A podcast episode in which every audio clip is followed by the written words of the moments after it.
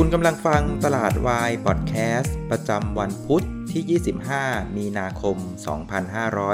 2563 รายการที่ทำให้คุณเข้าใจตลาด เข้าใจหุ้น และก็พร้อมสำหรับการลงทุนในวันพรุ่งนี้ครับ สวัสดีครับ วันนี้คุณอยู่กับน้าแดงจรุนพันธ์วัฒนาวงศ์เหมือนเดิมนะครับสำหรับเทปนี้นะครับไม่มีผู้สนับสนุนรายการนะครับเอาละครับวันนี้นะครับก็จะเห็นว่าเซตเนี่ยถือว่าปรับตัวขึ้นได้ดีเลยนะครับ บวกไป 40 กว่าจุด แต่มองอีกมุมหนึ่งนะนะครับผมก็เห็นภัยเงียบบางอย่างนะซ่อนอยู่นะครับบางคนก็บอก perfect storm นะ อันนี้ผมเจอ quiet storm นะเดี๋ยวมาดูกันว่ามันคืออะไร เหมือนว่าแบงก์ชาติกำลังแอบบอกบางสิ่งบางอย่างให้กับพวกเรานะครับ วันนี้นะครับเซตปิดบวกไป 46 จุดนะปิดที่ 1,000 กับ 80 จุดนะครับ ก็บวกขึ้นไปประมาณสัก 4.5%ก็ถือว่าอยู่ในกรอบใกล้ๆเพื่อนๆนะฮะ ในเอเชียวันนี้ก็บวกกันประมาณสัก 2-8%เราก็อยู่ว่ากลางๆแล้วกันนะครับ มูลค่าการซื้อขายเนี่ยอยู่ที่ 74,952 ล้านบาท ก็เพิ่มขึ้น 17%จากเมื่อวานนี้นะครับคราวนี้สาเหตุที่ทำให้ตลาดขึ้นวันนี้เนี่ยนะครับ ก็อาจจะมองได้ 3 ประเด็นนะครับ ประเด็นที่ 1 ก็คือเรื่องของสหรัฐอเมริกานะครับ ก็เมื่อคืนนะครับก็มีสัญญาณนะครับการรับไม้ต่อจากธนาคารกลางนะครับ หลังจากธนาคารกลางสหรัฐเนี่ยเขาออก QE แบบ unlimit ใช่ไหมครับ คราวนี้ทางฝั่งรัฐบาลก็รับไม้ต่อนะครับ ก็คือจะดันตัวของมาตรการทางด้านการคลังนะครับ เอาเงินไปแจกเอาเงินไปช่วยนะผู้ประกอบการต่างๆนะครับ ก็ เจรจาพาต่วยกับฝั่งตรงข้ามนะคือเดโมแครตนะครับสุดท้ายนะครับก็มีสัญญาณออกมาว่าน่าจะผ่านได้นะครับไอ้วงเงินประมาณสัก 2 ล้านล้านเหรียญสหรัฐนะครับก็ทำให้ตลาดก็เริ่มมีความเชื่อมั่นว่าเฮ้ยจะมีเงินเข้ามาช่วยแล้วนะครับซึ่งมันมันมันคล้ายๆกับข้อสังเกตที่ผมคุยกันเมื่อวานใช่ไหมที่ผมบอกว่าสังเกตดูนะคือ investment asset ต่างๆอะมันเริ่มมีลักษณะของอาการอยากจะซิ่งแล้วนะครับคือหุ้นอ่าหุ้นก็ขึ้นทองก็ขึ้นบิตคอยก็ขึ้น น้ำมันก็ขึ้นเนี่ยคือมันเป็นอารมณ์ของการอยากซิ่งไงในขณะที่ตัวของ bond yield ก็ปรับตัวขึ้น ก็แสดงว่ามีการขายบอลออกมานะครับเพราะซึ่งเงินเนี่ยพยายามจะไปหาอะไรที่มันลงมาถูกๆนะครับก็ ก็ไปเจอพวกสินทรัพย์แบบนี้นะครับ มันก็เลยปรับตัวได้ค่อนข้างดีนะครับ ส่วนข่าวที่2นะครับ ก็เป็นสัญญาณมาจากประธานาธิบดีทรัมป์นะ แกก็ไม่รู้เอาความมั่นอกมั่นใจมาจากไหนนะ แกบอกว่านะครับ ภายในวันที่ 12 เมษายนนะครับ คืออีสเตอร์ของอเมริกานะ่ะอเมริกาจะต้องกลับมาให้ได้นะครับ ก็เลยทำให้นักลงทุนที่สหรัฐอเมริกาก็เคลิ้มไปด้วยนะครับ เมื่อวานก็ ทำให้ดัชนีดาวโจนส์เนี่ยปรับตัวขึ้นถึง 2,112 จุดนะครับ เพิ่มขึ้นถึง 11%แบบโหดมากเลยนะครับ แต่ว่าข้อสังเกตหนึ่งที่ต้องระวังนะนะครับจำนวนของผู้ติดเชื้อใหม่รายวันของอเมริกาเนี่ยยังคงเพิ่มขึ้นอย่างต่อเนื่องนะครับ แล้วก็ทะลุ 10,000 คนต่อวันไปเรียบร้อยแล้วนะครับ เมื่อวันที่ 23 นะครับ อยู่ที่ 10,000 กับ 189 รายนะครับ วันที่ 24 นะครับ มีผู้ติดเชื้อใหม่อีกนะครับ11,100 รายนะครับ อันนี้ก็เป็นการสะท้อนให้ว่ายังคุมไม่ได้นะครับ แล้วก็ถ้าไปดูยอดสะสมตัวนี้น่ากลัวมากนะครับ ที่อเมริกานะครับยอดสะสมของผู้ติดเชื้อทั้งหมดตอนนี้อยู่ที่ 54,941 คนนะครับกำลังจะแซงอิตาลีแล้วนะครับ แล้วต้องไม่ลืมนะประเทศจีนเนี่ยสถิติเขาอยู่ที่18 คนนะครับ นั่นหมายความว่านะครับถ้าอเมริกายังคงรักษาระดับการติดเชื้อรายวันใหม่ๆนะวันละ 10,000 คนต่อวันเนี่ยนะครับภายใน 3 วันเนี่ยอเมริกาจะเรียกว่าแซงประเทศจีนไปเรียบร้อยแล้วนะครับจะได้เป็นเจ้าโรคสมใจแล้วนะครับ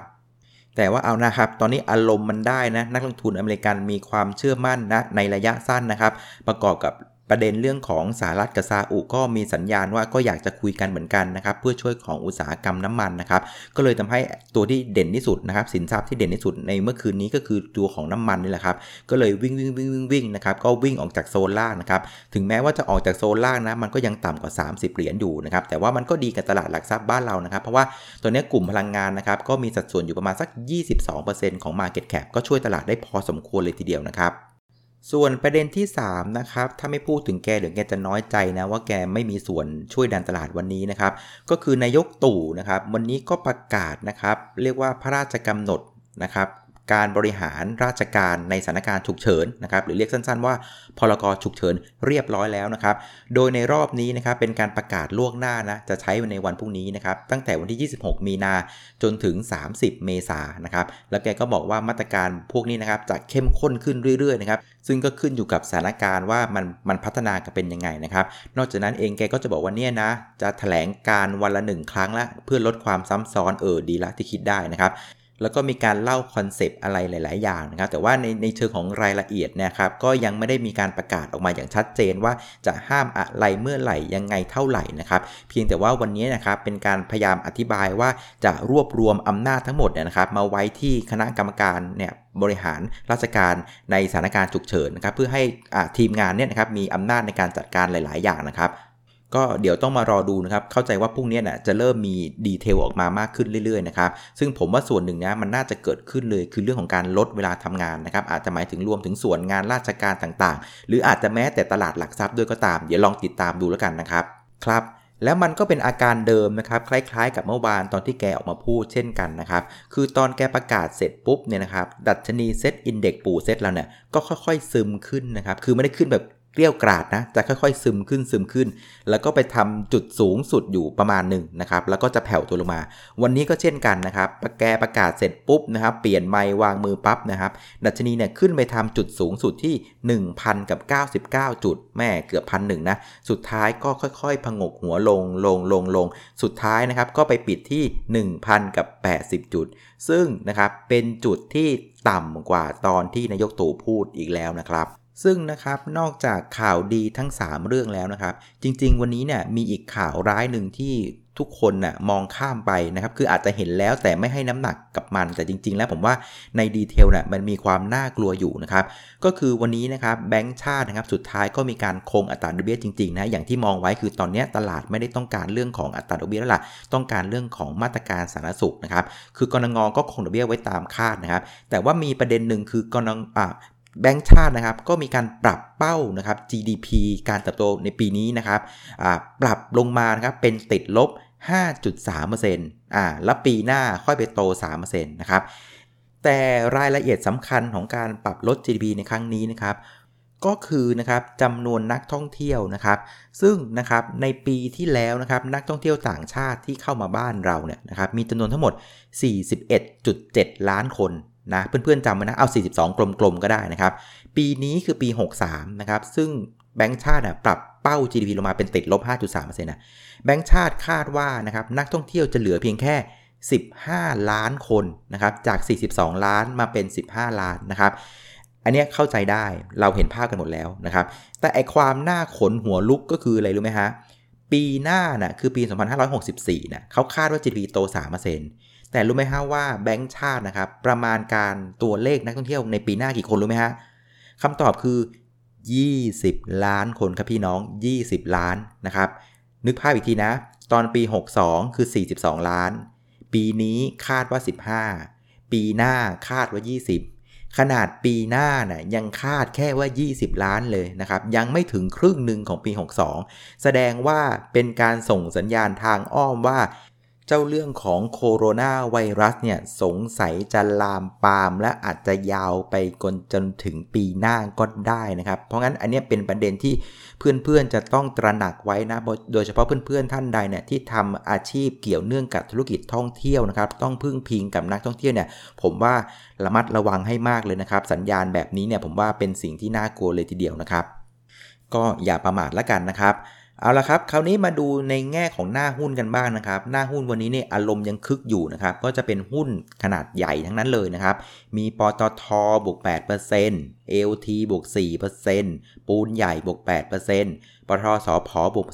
12%นะครับ Advance เนี่ยบวกไป4%นะครับเจ้า 5 ตัวนี้รวมกันเนี่ยก็ช่วยพยุงตลาดได้ถึงบวก 15 จุดนะครับ แต่เพื่อนๆสังเกตอยู่อย่างหนึ่งนะ คืออะไรรู้ไหมฮะ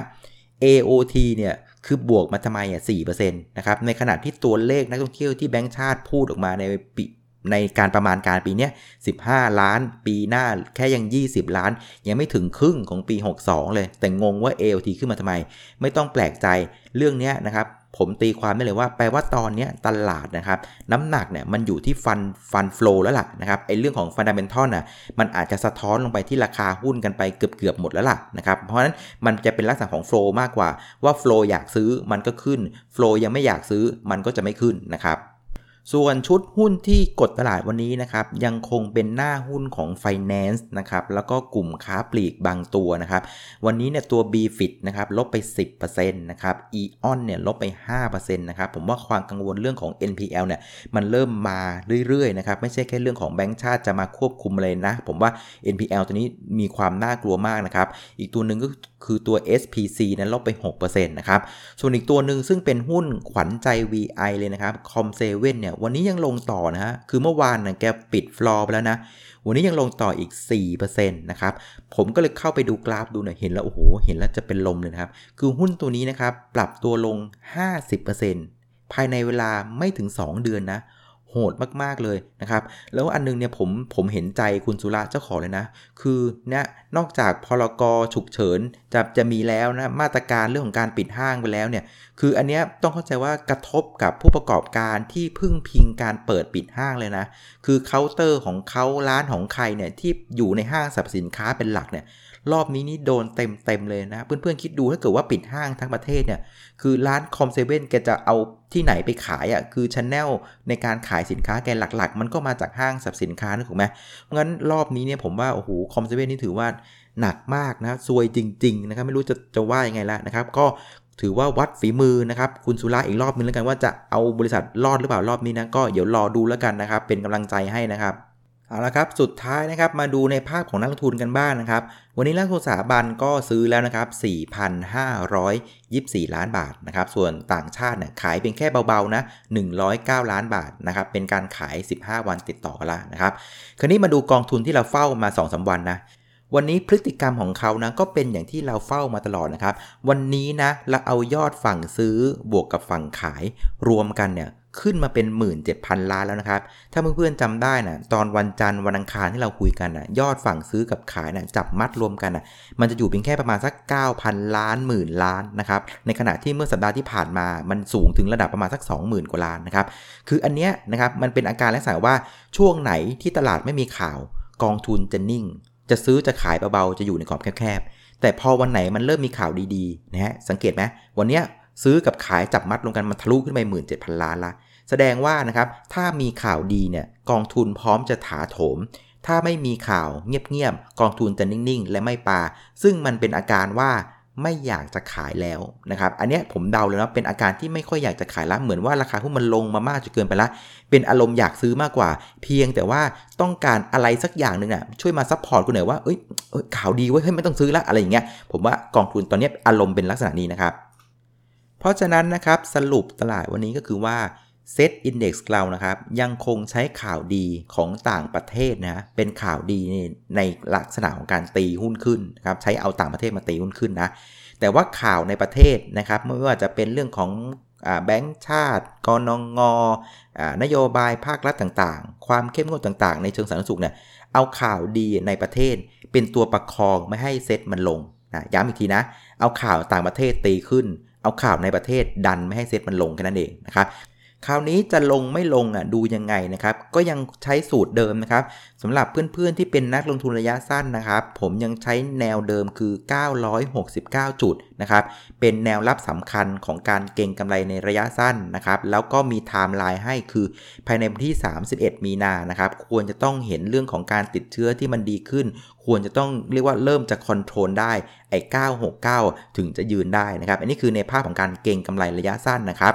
ส่วนเพื่อนๆที่เป็นนักลงทุนระยะยาวนะครับ ยังใช้กรอบเหมือนเดิมนะครับ หลังสนการไปจนถึงกลางเดือนพฤษภานะครับ ในภาคของธุรกิจ SME ธุรกิจต่างๆ ควรจะต้องลุกออกจากเตียงได้ละ ต้องคลานออกมาต้องผงกหัวให้ได้นะครับ ถ้าเกิดในช่วงนั้นน่ะทุกสิ่งทุกอย่างภาคเศรษฐกิจมันไม่มีสัญญาณที่ว่าจะผงกหัวขึ้นนะครับ อันเนี้ยจะเริ่มมีความเสี่ยงนะครับ มันจะเริ่มมีปัญหาเรื่องของสภาพคล่องของธุรกิจต่างๆ แล้วจะลามไปที่ เรื่องของหนี้เสีย NPL ในภาคธุรกิจ แล้วก็ภาคประชาชน แล้วจากนั้นมันจะลามไปหาสถาบันการเงิน ซึ่งอันนั้นเป็นความเสี่ยงที่พวกเราไม่อยากจะให้เจอนะครับ ซึ่งวันนี้จนถึงวันที่กลางเดือนพฤษภานะมีเวลาอีกประมาณสัก 55 วันให้ลุ้นนะครับงั้นนักทุนระยะยาวและกลางนะก็ใจเย็นๆไม่ต้องตกใจเวลาขึ้นขึ้นนะ ผมว่าค่อยๆเฝ้าไปมีเวลาอีก 55 วันนะครับ ครับ วันนี้ก็คงจะครบถ้วนนะครับ ยังไงก็ขอบคุณเพื่อนๆทุกคนที่ติดตามนะครับ ยังไงก็รักษาสุขภาพของท่านด้วยนะครับ ซึ่งถ้าเกิดว่าเพื่อนๆ มองว่ารายการตลาดวายพอดแคสต์มีประโยชน์นะครับ อยากให้กำลังใจน้าแดงนะก็สามารถทำได้ 3 ช่องทางนะครับ ช่องทางแรกก็คือการบริจาคหรือว่า donate นะครับ ดูรายละเอียดได้บนหน้าจอ YouTube ช่องทางที่ 2 ก็คือการกด subscribe นะครับ หรือว่ากดติดตามตลาดวายพอดแคสต์บน YouTube หรือว่ากดไลค์ที่แฟนเพจ Facebook น้าแดงคุยกับนักลงทุนก็ได้เช่นกันนะครับ หรือทางที่3นะครับแนะนำรายการเหล่านี้ให้กับเพื่อนๆได้ฟังก็จะเป็นพระคุณมากๆนะครับ วันนี้ขออนุญาตลาไปก่อนนะครับ เจอกันวันพรุ่งนี้นะครับ สวัสดีครับ